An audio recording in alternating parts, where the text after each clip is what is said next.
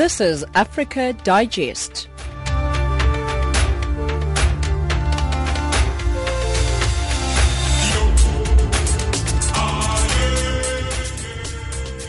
Hello and welcome to Africa Digest on Channel Africa, the voice of the African Renaissance. We are coming to you from Johannesburg in South Africa and on frequency 9625 kilohertz on the 31 meter band to Southern Africa.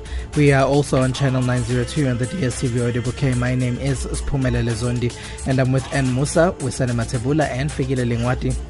Your top stories. Racism under comes under a sharp spotlight in South Africa. South Sudan's transitional government of national unity officially confirmed. In economics, oil prices fall for a sixth session to trade at almost 12 year lows. And in sports, Barcelona's Lionel Messi expected to lift the FIFA Ballon d'Or tonight, the fifth for the fifth time rather. But first, the news with N Musa.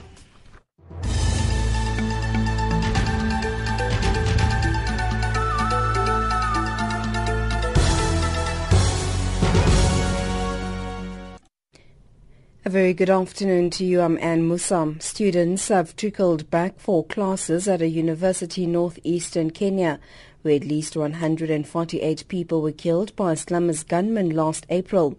Security was tight, but only around 20 students resumed classes at Garissa University, which had some 800 students before the massacre.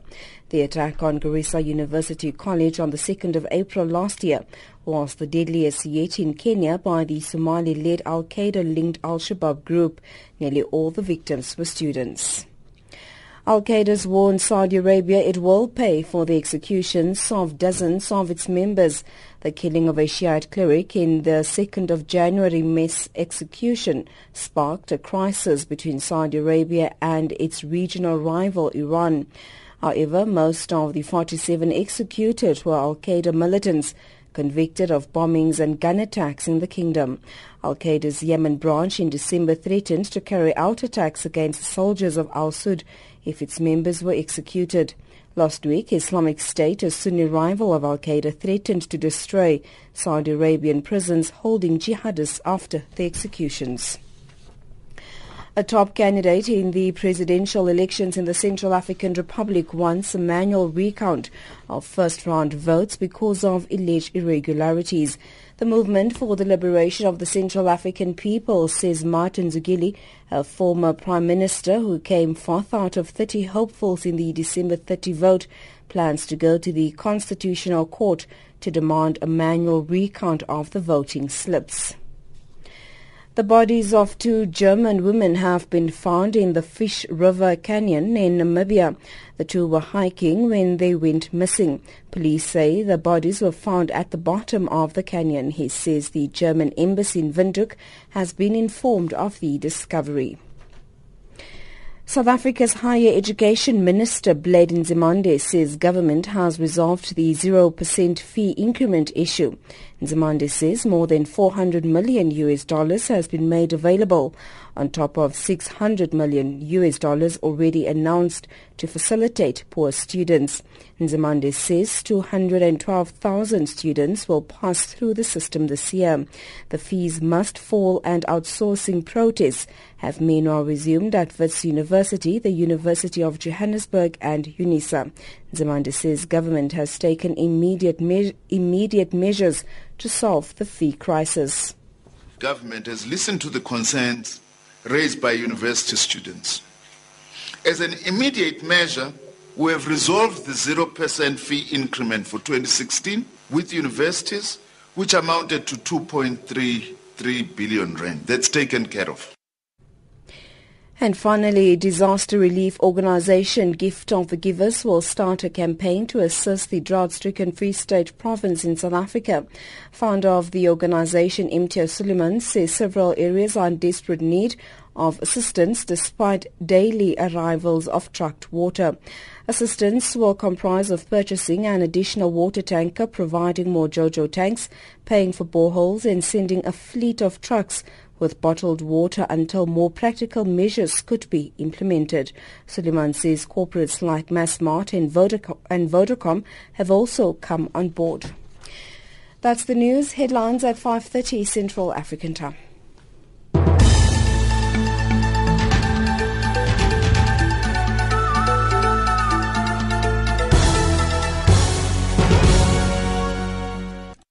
Thank you very much, and it's 17.05 Central African Time right here on Africa Digest on Channel Africa, the voice of the African Renaissance. Now, the South African Human Rights Commission has launched an investigation into the inflammatory comments on social media by suspended Opposition Democratic Alliance member Penny Sparrow and Standard Bank economist Chris Hart. The investigation could lead to further legal steps. Sparrow compared black people to monkeys in a Facebook post referring to the state of public beaches after the festive holidays. Hart tweeted more than 25 years after apartheid ended, the victims are increasing, along with a sense of entitlement and hatred towards minorities. The Human Rights Commission says its investigation will also include Justin van Vuuren's comments calling some people scums of the earth. To help us look at the situation more closely, we spoke to Dr. Marjorie Jobson, National Director of the South African Khulumani Support Group, and Tinyiko Maluleke, an independent political analyst from the University of Pretoria. I think we've been a schizophrenic country as long as this country has existed from mm. um, colonial times. Mm. Um, and that's the baggage that we're having to deal with, the mm. inherited attitudes of superiority that are prevalent today and that are passed on, you know, in families um, mm. with socialization. So, um, yes, uh, we, we have got very, very wonderful statements about social cohesion, but mm. social cohesion cannot be wallpaper glossing over the differences. We have to reach a point where people are willing to be vulnerable and be challenged about their very, very deeply held attitudes. Mm, mm, mm. Well, let me take this conversation to the Professor Tinyiko Maluleke, the independent political analyst from the University of Pretoria. Uh, professor, in terms of this social media aspect, I know I used to have a blog online. It's nothing new for me to see this kind of outburst, especially from uh, the white minority in South Africa. I would think after that transitional process in South Africa, white people would be kind of satisfied by the status quo and would not have these social outbursts. But it seems like it's something that we're seeing as a trend online, especially with uh, the dominance of social media, taking uh, precedence when it comes to news items and to uh, uh really our news making world. I write regularly for for some South African newspapers, particularly for Mail and Guardian and uh, Sunday Independent. Uh, you could call me a, a columnist uh, of sorts for these newspapers. Um, and uh, I, there is nothing I have not been called online uh, by by some of the, the racist trolls. I mean, I've been I've been called a, any and everything you can think of. A half-wit. I've been called an animal. I've been mm. called all sorts of things, especially when I write on the issue of race if I write about anything else, I mean, if I write and criticize the president or I criticize politicians in the Northwest, which, which deserve to be criticized, and from time to time I do that, uh, then I get a lot of praise. Uh, but I'm not allowed, it seems to me, to touch on the question of, of racism. I'll give you an example. Last year, sometimes, uh, I wrote on the question of um, the gentleman Michel Nongana who was uh, urinated upon mm, mm. at a nightclub in Cape Town. Mm. And uh, yo, it's, it seems that they have now stopped uh, online comment and online because mm. the stuff that was said to me and about me there was just was just almost worse than uh, than being urinated upon. You know, so there is a problem uh, in the in the online uh, social media and, and I've often felt that I'm being told what to write about, and mm. I can write about anything except race. Mm. Uh, in this country, and I, I, I, refuse to accept that. Dr. Marjorie Jobson, uh, looking at the social media issue that we're talking about, it's not new. This whole issue of uh, uh Chris Hart and uh, uh, the Penny Sparrow is not new, as was highlighted by the professor that he also is a writer online. I know I used to have a blog on News 24. kind of, I don't really interact with it anymore because of those issues that mm. uh, that I had to deal with myself, and it, it, kind of made me question my own identity. But let's go back to some of the issues that were highlighted by uh, uh, Dr. Maluleke. Do you want to highlight some of issues that you, you heard from him, and maybe you want to respond to some sentiments there? Well, very much. I think, you know, the issues that um, spoke about, the structural issues, those are the biggest issues we face. And there's very, very widespread denialism and ignorance about the effect of apartheid over all these decades on mm. the lives of black people today and how the harm and the pain has been transmitted across the generations, and it's about time that this rage was expressed. Mm. And white people have to understand it's a completely legitimate rage. And yes, it needs to be validated, and we need to deal with it because, yes, white people have not understood that you know, there's this claim of being victims, or Chris Hart talks mm. about victims. Mm. I can't tell you a single Khulumani member who calls himself a victim mm. because they've never, they thought, we contributed to the struggle which defeated apartheid. We are not victims. Legally, that term is used, but it's one that um, our members don't uh, um, define themselves by true. because um, we are doing our best. And, and uh, our, our, national organizer, for yeah. instance, said white people have no idea that we are still struggling in the mud. Mm. There have been so many obstacles to overcome, mm. and the inequality has become worse. The unemployment has become worse. Mm. Those are the real issues. And I can remember attending Clem Sunter meetings at the mm. University of Pretoria where he proposed this high road scenario and that if we all bake one big pie, everybody will get a bigger share. But mm. actually, it hasn't worked out no, like that no, at all. Yeah. It was a wonderful image, and I think all the people bought into that. But mm. it, uh, the outcome has not produced the results that we expect. Dr. Marjorie Jobson is with the National Director of the South African Khulumani Support Group. You also heard from Tinyiko Maluleke, who's an independent political analyst from the University of Pretoria. They were speaking to Benjamin Mushatama. The commission overseeing the implementation of the peace agreement signed in August last year in South Sudan has officially confirmed that a transitional government of national unity will be formed in the country on the 22nd of this month. The peace agreement ended 22 months of fighting, which erupted on the 15th of December last year, resulting in the death of more than 15,000 people, according to United Nations estimates. The fighting also forced more than more camps or cross in into neighboring countries. The new government comprising 30 cabinet ministers is to be led by Salva Kiir, with rebel leader Riek Machar once again becoming his vice president. The ministers have been nominated from President Kiir's and Machar's groups. Former detainees and the country's smaller political parties are also represented in the new cabinet. Our East Africa correspondent James Shimanyula prepared this report. More than 12 million people of South Sudan are eagerly waiting for the historic formation of a transitional government of national unity derived from a peace agreement signed by President Salva Kiir and rebel leader Riek Machar under intense international pressure in August last year. President Kiir has softened his stance and even offered a rare apology. To sincerely apologize before the people of South Sudan. The transitional government of national unity to be set up on the 22nd of January is to be in place until the 22nd of August 2018 when a general election is to be held.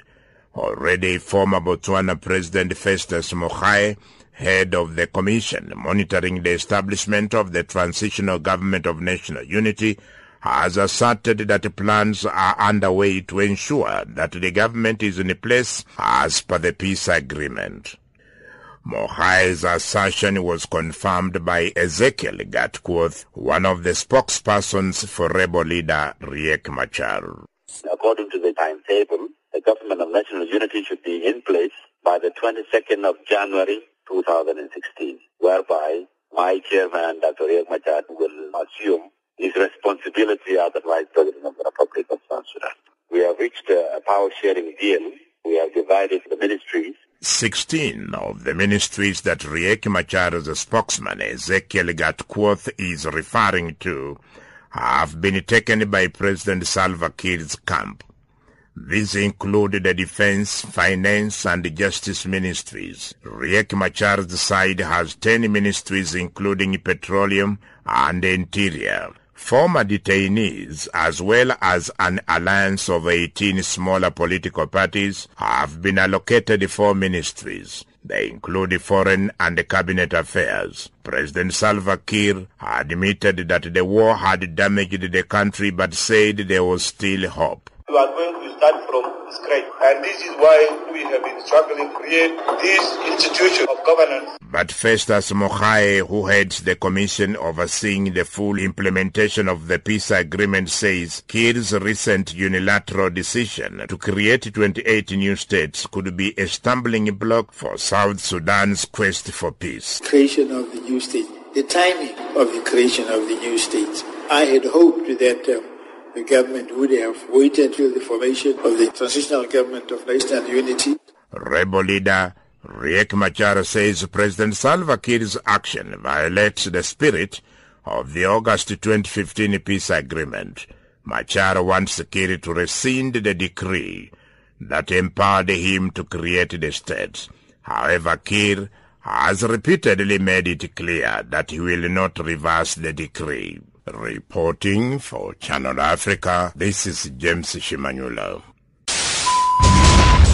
Across the globe, every second, there's always a breaking story. Colton Joy for Channel Africa Radio in Ethiopia's capital, Addis Ababa. For Channel Africa, I'm Lilian Strobach reporting from the ICC in The Hague. Reporting for Channel Africa, I am Hilda Kekelwa in Zambia. Our cutting edge and hard hitting journalism leaves no stone unturned, giving you the whole picture every time. George Muhango. Channel Africa, Blantyre. This is Lansana Fofana reporting for Channel Africa from Freetown. Reporting for Channel Africa in Harare, Zimbabwe, this is Simon Muchemwa. Reporting for Channel Africa, this is Moki Kindzeka in Yaoundé. From an African perspective, listen to Channel Africa in English, Kiswahili, French, Silozi, Portuguese, and Chinyanja, informing the world about Africa. Ntakwana Ngatani in Mohale's Hoek, Lesotho. Reporting for Channel Africa, Mwai Gikonyo in Nairobi. Join us every day and know what is happening around you.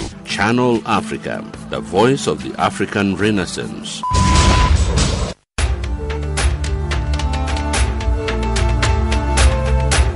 This is Africa Digest.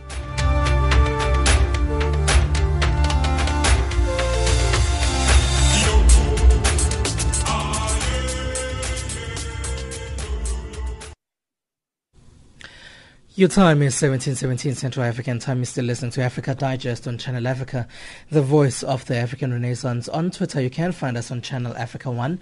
It's Channel Africa numerical 1 on Twitter, and it's info at channelafrica.co.za on email, info at channelafrica.co.za. In what could be among the most sensational discoveries in modern day medicine, doctors in Barcelona, Spain announced that they believe they have found a massive breakthrough that could lead to a possible cure to HIV. By using blood transplants from an umbilical cord of individuals with a genetic resistance to HIV, Spanish medical professionals say they could treat the virus, having proven the procedure successful with one patient. Elizabeth Letija reports. A medical breakthrough in Spain that experts say could provide hope for millions of people living with HIV. Until the discovery that blood transplants from umbilical cords could cure the virus, the closest medication available was a pill, Truvada, which prevents people from acquiring the virus. However, the blood transplants from umbilical cords must come from one with genetic resistance to HIV.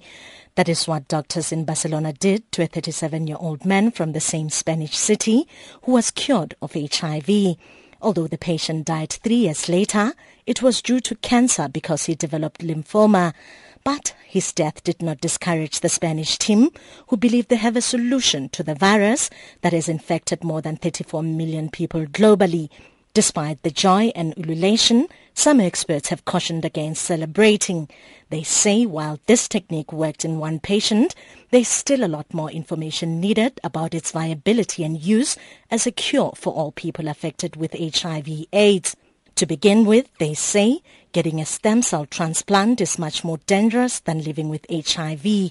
To successfully complete the process, you have to completely destroy stem cells in your own bone marrow, sometimes resulting in low or no blood cells and heavy risk of uncontrollable bleeding.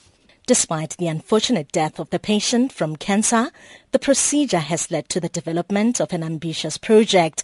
March 2016 will mark the world's first clinical trial of umbilical cord transplants for HIV patients. The group of researchers say the current breakthrough is mostly for HIV patients who also have cancer, but they also point out that this could become a jumping point for cure of other HIV patients. Reporting for Channel Africa, I am Elizabeth Lidira in Johannesburg.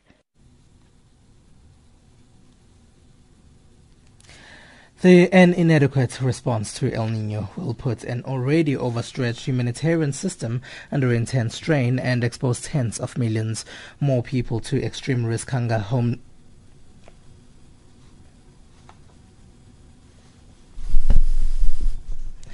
An, adequate, an inadequate response to El Nino will put an already overstretched humanitarian system under intense strain and expose tens of millions more people to the extreme risk of hunger, homelessness and disease. This is a warning by the global charity Oxfam and other leading aid agencies.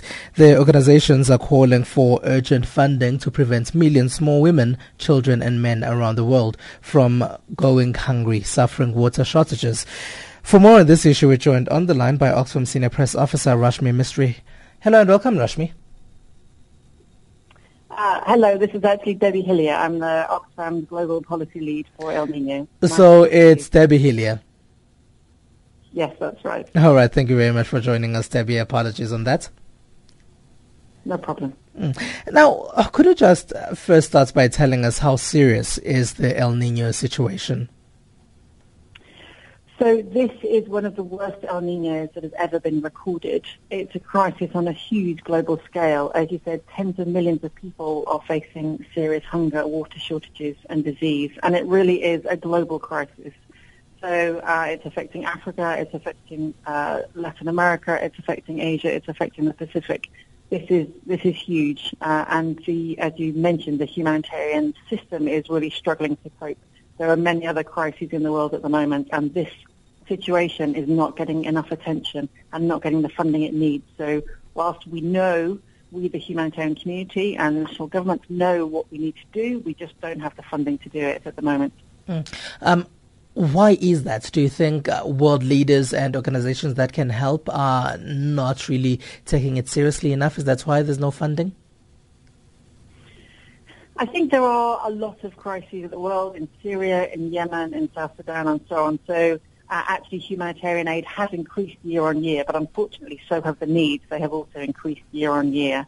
As I mentioned, this is a huge crisis. Climate change is creating more weather-related disasters. Um, and the, at the moment, the system is just not really able to cope. So at the moment, we have 10.2 million people in Ethiopia needing international assistance. It's the worst drought there for 30 years.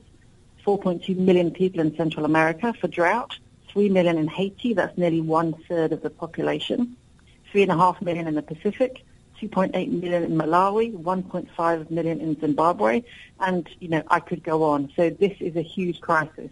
Mm. Um, and the, the root of the crisis actually happened last in 2014, early 2015, when there were poor harvests and floods in some places. And then this has been exacerbated by the El Nino situation that happened in 2015 and, and is still happening now. And what's concerning, I think, is that the humanitarian need has not peaked yet. So we're expecting the needs to increase over the next few months. What would cause an El Nino effect? So it's an entirely natural phenomenon. It's around sea surface temperatures in the Pacific um, ocean and in the atmosphere. So it is natural and it does happen um, relatively sort of around every seven years. Um, but climate change is sort of supercharging El Nino. So climate change means that we'll have more super El Nino, more big El Ninos. Uh, and the fact that temperatures are higher means that the impacts of the El Nino are greater. So it's a natural phenomenon, but it is supercharged by climate change. All right, and you have mentioned that um, it's causing massive problems across Africa. You've, you mentioned Haiti mm-hmm. as well, um, and um, with that, how big is the issue of? Um, and you're saying that uh, we we're going to see. Um, an effect as the year progresses. Um, how much are you appealing for exactly? Well, we don't have a global figure for what is needed in Ethiopia. The government of Ethiopia and the humanitarian community have come up with a figure of $1.4 billion. That's purely for Ethiopia and purely for the emergency uh, response needs, not for kind of longer-term resilience building. Um, we don't have global figures for the rest of the world yet, um, but we know that the, the needs are, are huge. So, for example, in Lesotho, um, $38 million is needed. Um, the government has committed $10 million, but there is still a huge gap there. Uh, for Oxfam alone, we have huge funding needs in Ethiopia of $25 uh, million. Um, so I'm afraid I can't give you one single figure, but um, each country has its own uh, assessment of needs and its own um, funding for that. Um, but the, the, but it's I just want to be clear that the needs are, are big and they are increasing because we're not expecting um, the situation to alleviate. We're not expecting the rains to come um, and the harvest to come uh, for many months. There is also the possibility of a La Nina, which is the opposite of El Nino, and there's a possibility that that will occur in the end of 2016. And if that happens, and we don't know yet, but if that happens, I think there's about a 50% chance then um, that could um, also impact on, uh, that could also increase the needs even further. So we had a poor year in 2014, uh, El Nino in 2015, and possibility of La Nina in 2016. So we really need to find a global solution to this problem. At the moment, we're funding with humanitarian, we're finding humanitarian money for this. But fundamentally, what we need is, is stronger development. Food security means a failure of, of development, and that's really where the solution needs to come from. Now, Debbie, you're telling us that La Nina is the opposite of El Nino. Um, what happens with La, La, La Nina?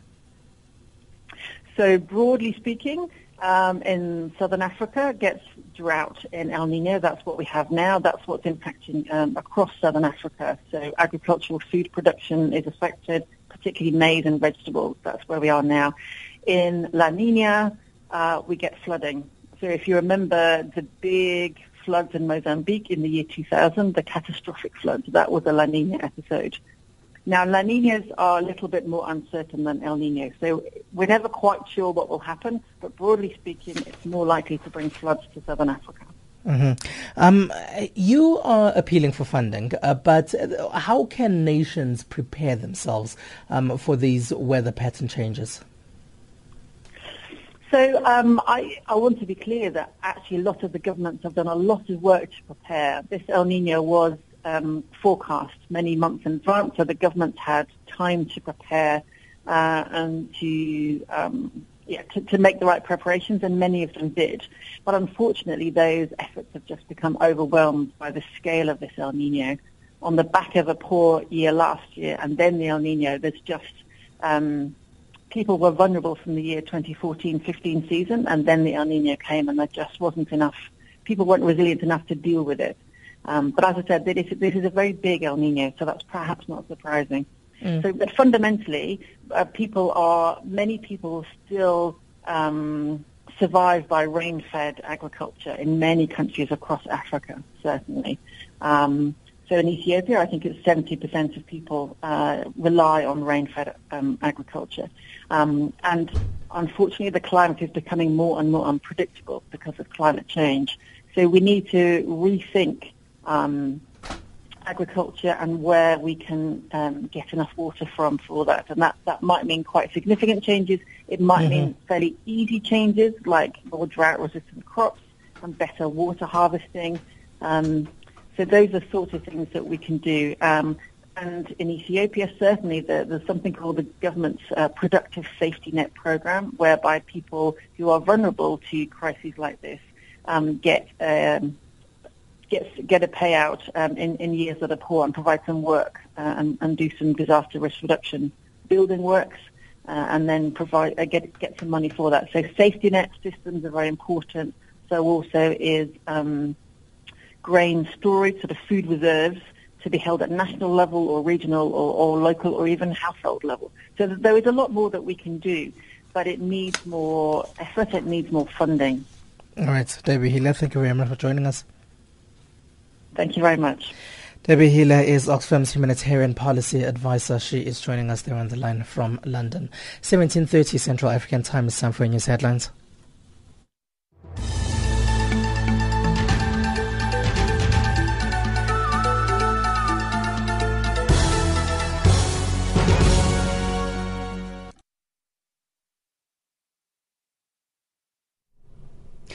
A very good afternoon to you. A top candidate in presidential elections in the Central African Republic wants a manual recount of first round votes because of alleged irregularities. Students have trickled back for classes at a university in northeastern Kenya where at least 108 at least 148 people were killed by Islamist gunmen last April. And South Africa's Higher Education Minister Blade Nzimande says government has resolved the 0% fee increment issue.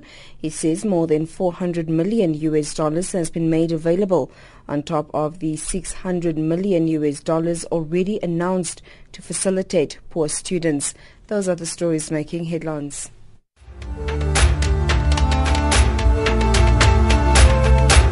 This is Africa Digest.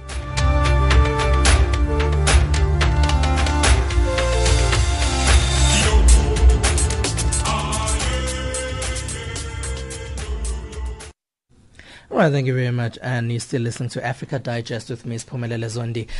All right, here on Channel Africa, the voice of the African Renaissance. I'm going to be with you until 1800 hours Central African time this evening. Now, the World Medical Association has launched a new online course for physicians to help them assess the health effects of second-hand tobacco smoke on children's health. The course, which is free of charge, will allow physicians to register for continuing medical education credits. It will be available in both English and Mandarin Chinese. For more details on this, we're joined on the line from Geneva by Dr. Otmar Kloiber, who is the Secretary General at the World Health Association. Hello and welcome to Channel Africa, Doctor. Good afternoon. Dr. Kloiber, what necessitated such a course? Well, actually, what it was was in 2011 a discussion at the World Medical Association um, about how we can address um, the protection of children when it comes to uh, tobacco use and, and secondhand smoke.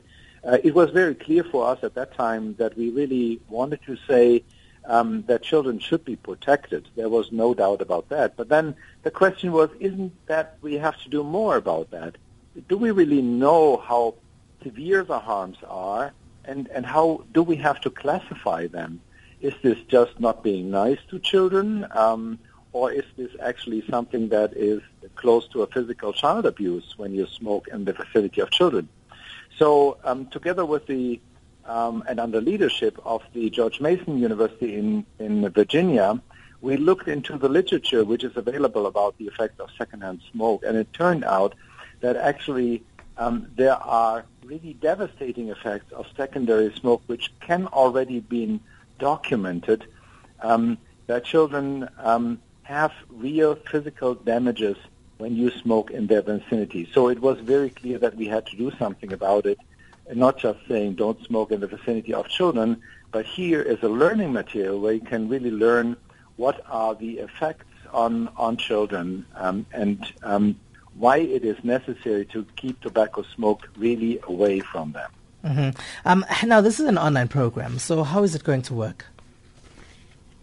Well, what we have is, is basically we have brought together all the literature that is now available, have analyzed that and taken the facts out of this literature, bring it into this course, so that when doctors want to learn about it, about the second, they don't have to read all those different articles, but can use this course as a kind of textbook material in, in order to get a very good overview about the effects of tobacco smoke to children and to other people, of course. It's not only harming children, of course, it's harming other adults as well.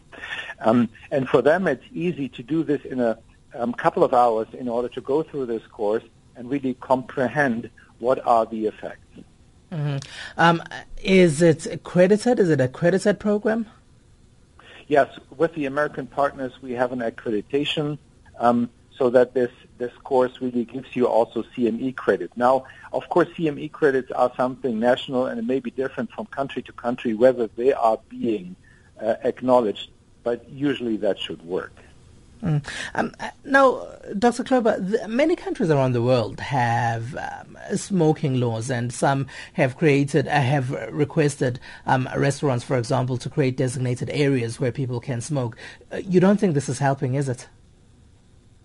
Oh yes, it is helping absolutely, and and um, I guess not only for the sake of the children, also for my sake when I go to a restaurant, that I don't have to sit in, in tobacco smoke. Um, but we have to go a little bit further here because many smokers smoke at home where there are the children uh, sitting together with them in the same room, or even worse, what they do, they smoke in a car where the concentration of tobacco smoke is extremely high, and and children are really smoking with them sitting very close to them in a high concentration, having all those uh, poisonous substances in the air. And it is already um, clear that, that there are countries going to, or have already prohibited to, the smoking in cars, for instance, so that children should be protected from this extreme high concentrations of secondhand tobacco smoke. But we think it's time now to clearly say, don't do it. Also, don't do it at home when your children are with you in your home um, you will have to go outside and go away from your children so that they cannot be exposed to the tobacco smoke. And um, it is also very clear you shouldn't do it in a room where later on children are, are coming in. So it's not only second-hand, it's also third-hand tobacco smoke, which may be damaging to children. Mm. Um, there's also now an issue of e-cigarettes that we're starting to see, um, which people are smoking in public. Are those safe? Yes. Well, no, I'm sorry. I have to correct myself. Um, we don't know anything about the safety of those of those um, e-cigarettes. Um, the e-cigarettes may or may not have toxic substances. Um, there is no regulation on them, um, so we can absolutely not recommend to switch to e-cigarettes in order to protect children. Smoke should be away from them, and more important, um, if you if you smoke an e-cigarette, you still give the bad example to children, which is extremely important. You misguide them by giving them a wrong example of something that seems to be acceptable.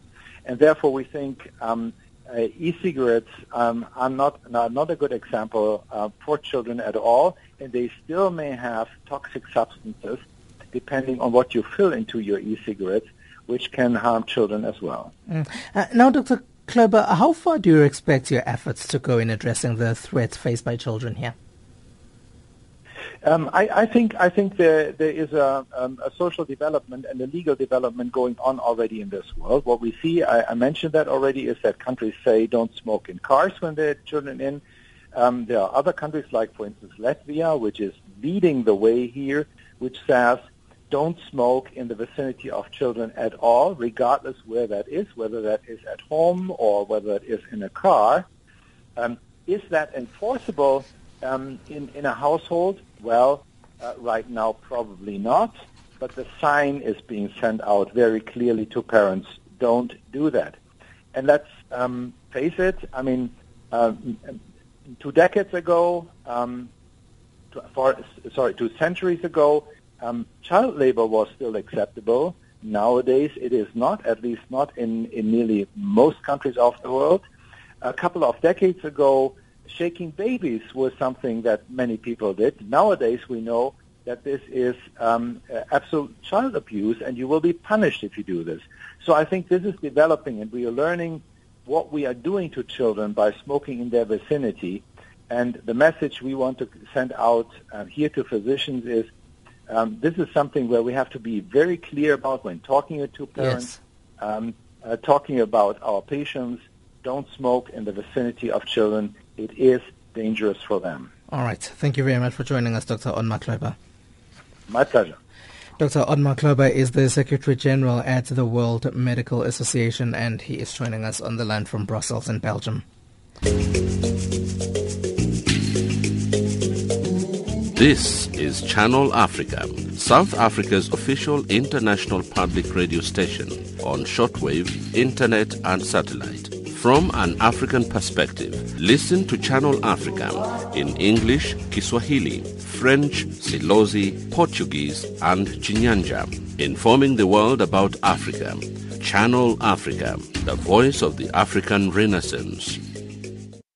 Zimbabwe's leadership has appealed for faith-based organizations to conduct rain prayers and ceremonies as the country begins to feel the effects of climate change. Acting President Phelekezela Mphoko made the appeal Friday during a church service at the Seventh Adventist. Meanwhile, traditional healers and leaders of the Christian denomination have agreed to set aside a time for prayers and ceremonies in response to the request by the country's presidency. According to the leader of the Evangelical Fellowship of, of Zimbabwe, that is the Evangelical Fellowship of Zimbabwe, the raining prayers would be done until the 17th of January. Simon Muchema reports. He's in Harare. Zimbabwe leadership has declared the current water situation as a national disaster and called for faith-based organizations to appeal for more rains from the Almighty, our God. Zimbabwe is one of the worst affected countries in the region by El Nino, resulting in drought, worsening the food shortage in the country.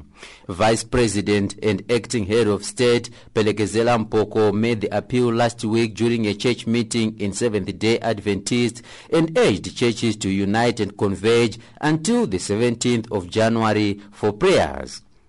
Zimbabwe is predominantly a Christian nation, although other faith organizations such as Islam, Hindu, and Buddha and traditionalists exist. The call for rains has been made under the theme if my people who are called by my name will humble themselves and pray, seek my face, and turn from their wicked ways, then I will hear from heaven. The theme verse for the prayer sessions was derived from 2 Chronicles 7 verse 14. Leader of the Evangelical Fellowship of Zimbabwe, an umbrella body of all Christian churches, Shingi Munyeza, had this to say. Um, on behalf of the EFZ, which is the Evangelical Fellowship of Zimbabwe, which I'm the president, and also as part of the executive uh, team for the Zimbabwe Head of Christian Denomination, our role is always to play with everybody, particularly the state actors, to ensure that any matters of faith and reaching out to the Almighty, we are partakers of that. So we would always respond out of principle that when that happens, the Bible urges us that we should pray for our nation, not because only that the national, uh, the government leadership has called for it, but we're always doing as it is most of our churches from the 1st of January are either on seven days, 10 days, 14 days, 30 days, 40 days of fasting and praying. And one of the major issues is uh, uh, praying for rain and also that God will come through to mitigate the effects of uh, the El Nino uh, phenomenon that we are all now aware of. Munyeza says the churches have always been there to help the nation. And the government and the church in the past have collaborated on other issues. At some point, it was to do with the uh, floods.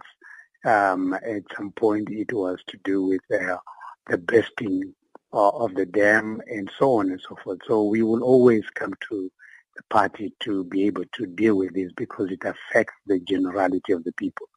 So it is always um, part of the role of the church to pray for the nation, whatever the issues are.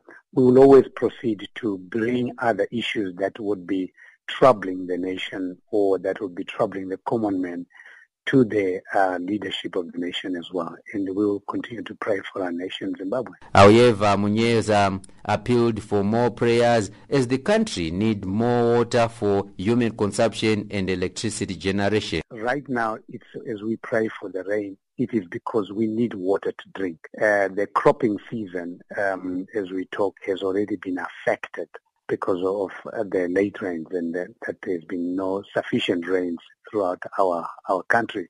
And this is not just Zimbabwe, it is uh, the sub-region, it is the southern hemisphere. So what we need is water for drinking uh, and other um, uh, um, uses of water. At the moment, we also need water for um, uh, electricity generation for Kariba. Uh, we need water for our animals so that they will also not die. So water becomes essential in this, not just necessarily for the crops, but actually to sustain life. Meanwhile, traditional healers say they would not be outdone and have expressed interest in joining Christians for rain-making ceremonies. George Kandiero, president of ZINATHA, say. I, I do support the idea fully. Uh, we, together with uh, the Christian community as well, uh, all, all these believers, should get together and do something because you know that rain, spiritual element to it. Over the years, we've been doing rain-making ceremonies. Some were done prior to the raining season, but we are saying more effort needs to be put. We're actually convening a meeting as ZINATHA, I think sometime this week, regarding that comment to see what can be done if there are any so-called rainmakers out there who are affiliated to our association. Zimbabwe National Traditional Healers Association has appealed for responsibility on the part of its members not to cut down trees. We've been doing workshops since the 80s, actually, since its inception, since uh, ZINATHA's inception, where we conscientize members not to cut down trees. If at all they need a certain part of a tree, they've got means and ways from the traditional aspect where they know the certain parts to extract and how to leave a tree so that it mends itself, so that the next healer who comes to use the same tree also finds that tree still standing. We are not ruling out the fact that there are some ruling elements out there who maybe are not members of our association, who are aware of this fact and are going out there and cutting trees haphazardly. Reporting for Channel Africa in Harare, Zimbabwe, this is Simon Muchema. It's time for your economic news. Here's Usane Matebula.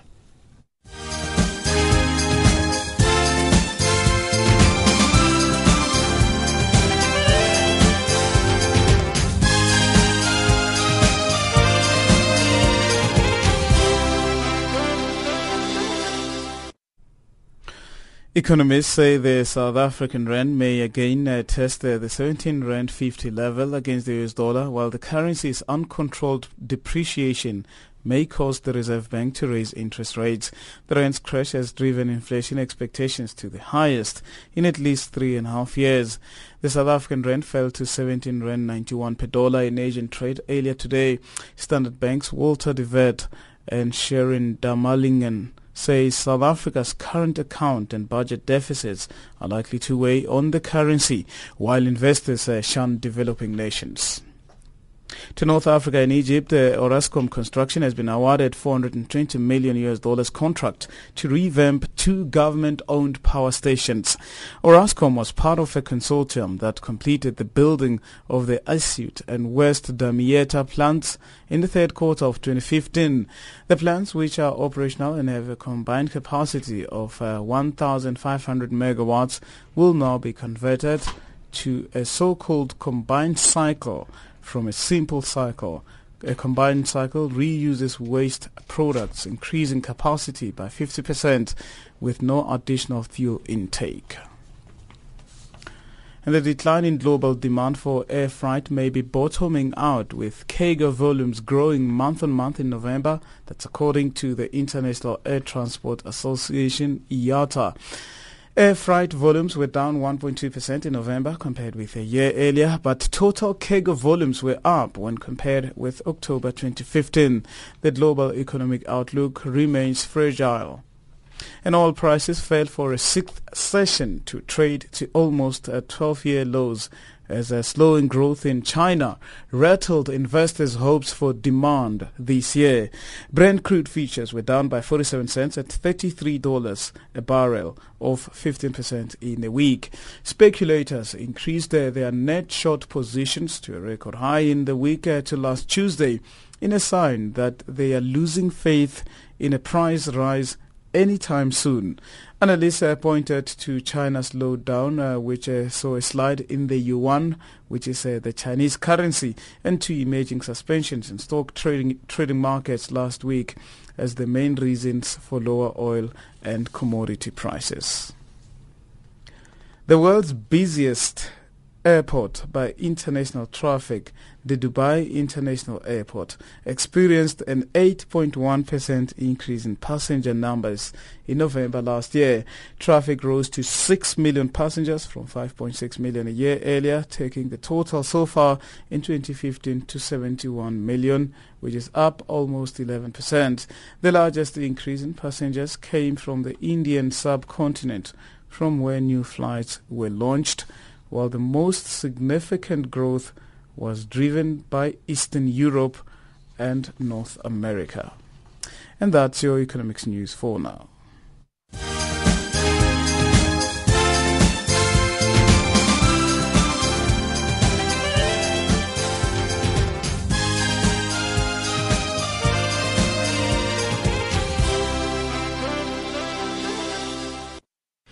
Thank you very much, Usane. It's time for your sports news.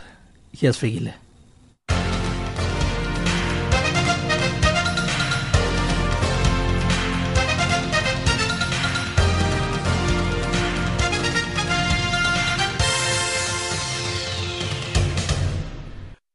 In our update this hour, we're kicking off with football news. For the seventh time in eight years, Barcelona's Lionel Messi and Real Madrid's Cristiano Ronaldo are expected to fill the top two places of the FIFA Ballon d'Or, the World Player of the Year award. The only time in the last seven years the dynamic duo did not finish 1-2 was in 2010 when the Barcelona trio of Messi, Andres Iniesta and Xavi were the final three finalists. They'll be joined by Brazilian superstar Neymar in a race to be named the world's best player in Zurich tonight.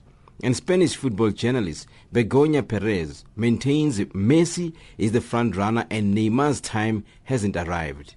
Neymar is only 23, and I'm sure uh, sooner or later, we don't know when he's going to be the winner uh, one day because we've seen him uh, in such a good form. He is actually taking over from Messi the leadership when Messi was injured, and he hasn't felt the pressure. So I believe Neymar will be a, a very strong candidate in the future. And South Africa's renowned soccer analyst Thomas Kwenaite says banned UEFA President Michel Platini stands zero chance in winning an appeal for his eight-year ban from all FIFA activities. He says Platini failed to give reasons on why he received money from former FIFA President Sepp Blatter. Platini is set to lodge his appeal and Kwenaite explains.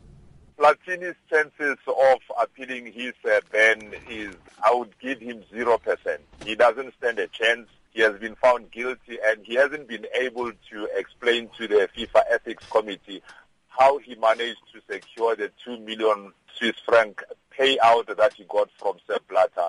His explanation on how he got that money was not convincing enough.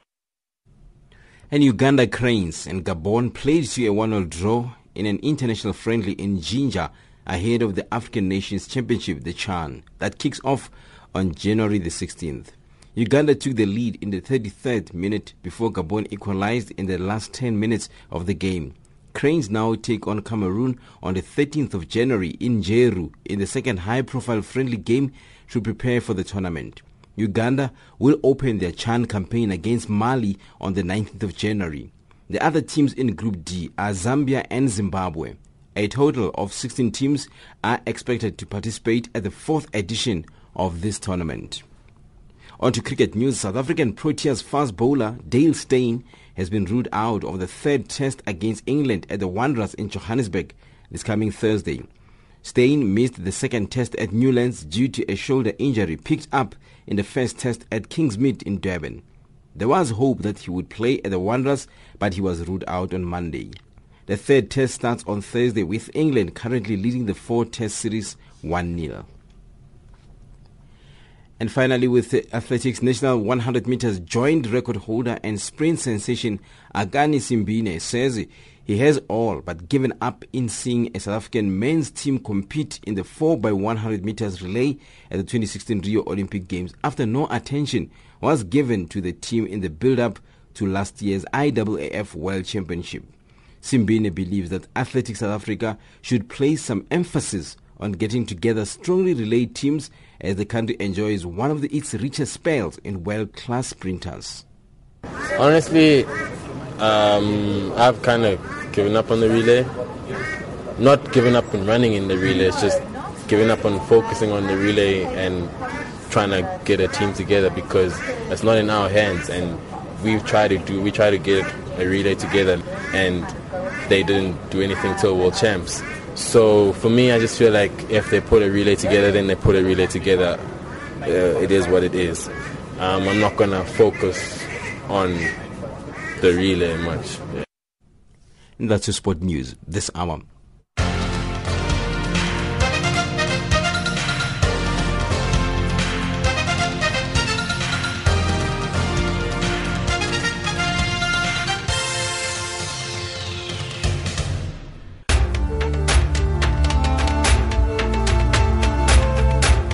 This is Africa Digest.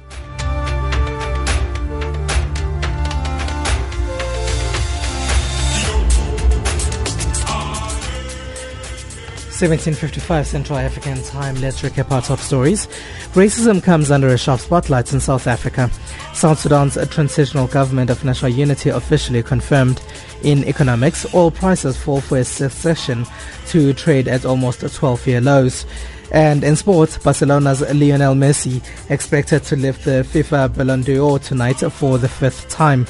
And that wraps up Africa Digest for this hour. From myself, Pumelele Zondi, producer Luenda Maome, technical producer Fiso Mashiko, and the rest of the Africa Digest team, thank you very much for listening. SMSs to info at SMS rather to plus two seven seven nine six nine five seven nine three zero. That is plus two seven seven nine six nine five seven nine three zero. Emails to info at channelafrica.co.za. Info at channelafrica.co.za and tweets to channelafrica1. We leave you with Am I Wrong by Nico and Vinz.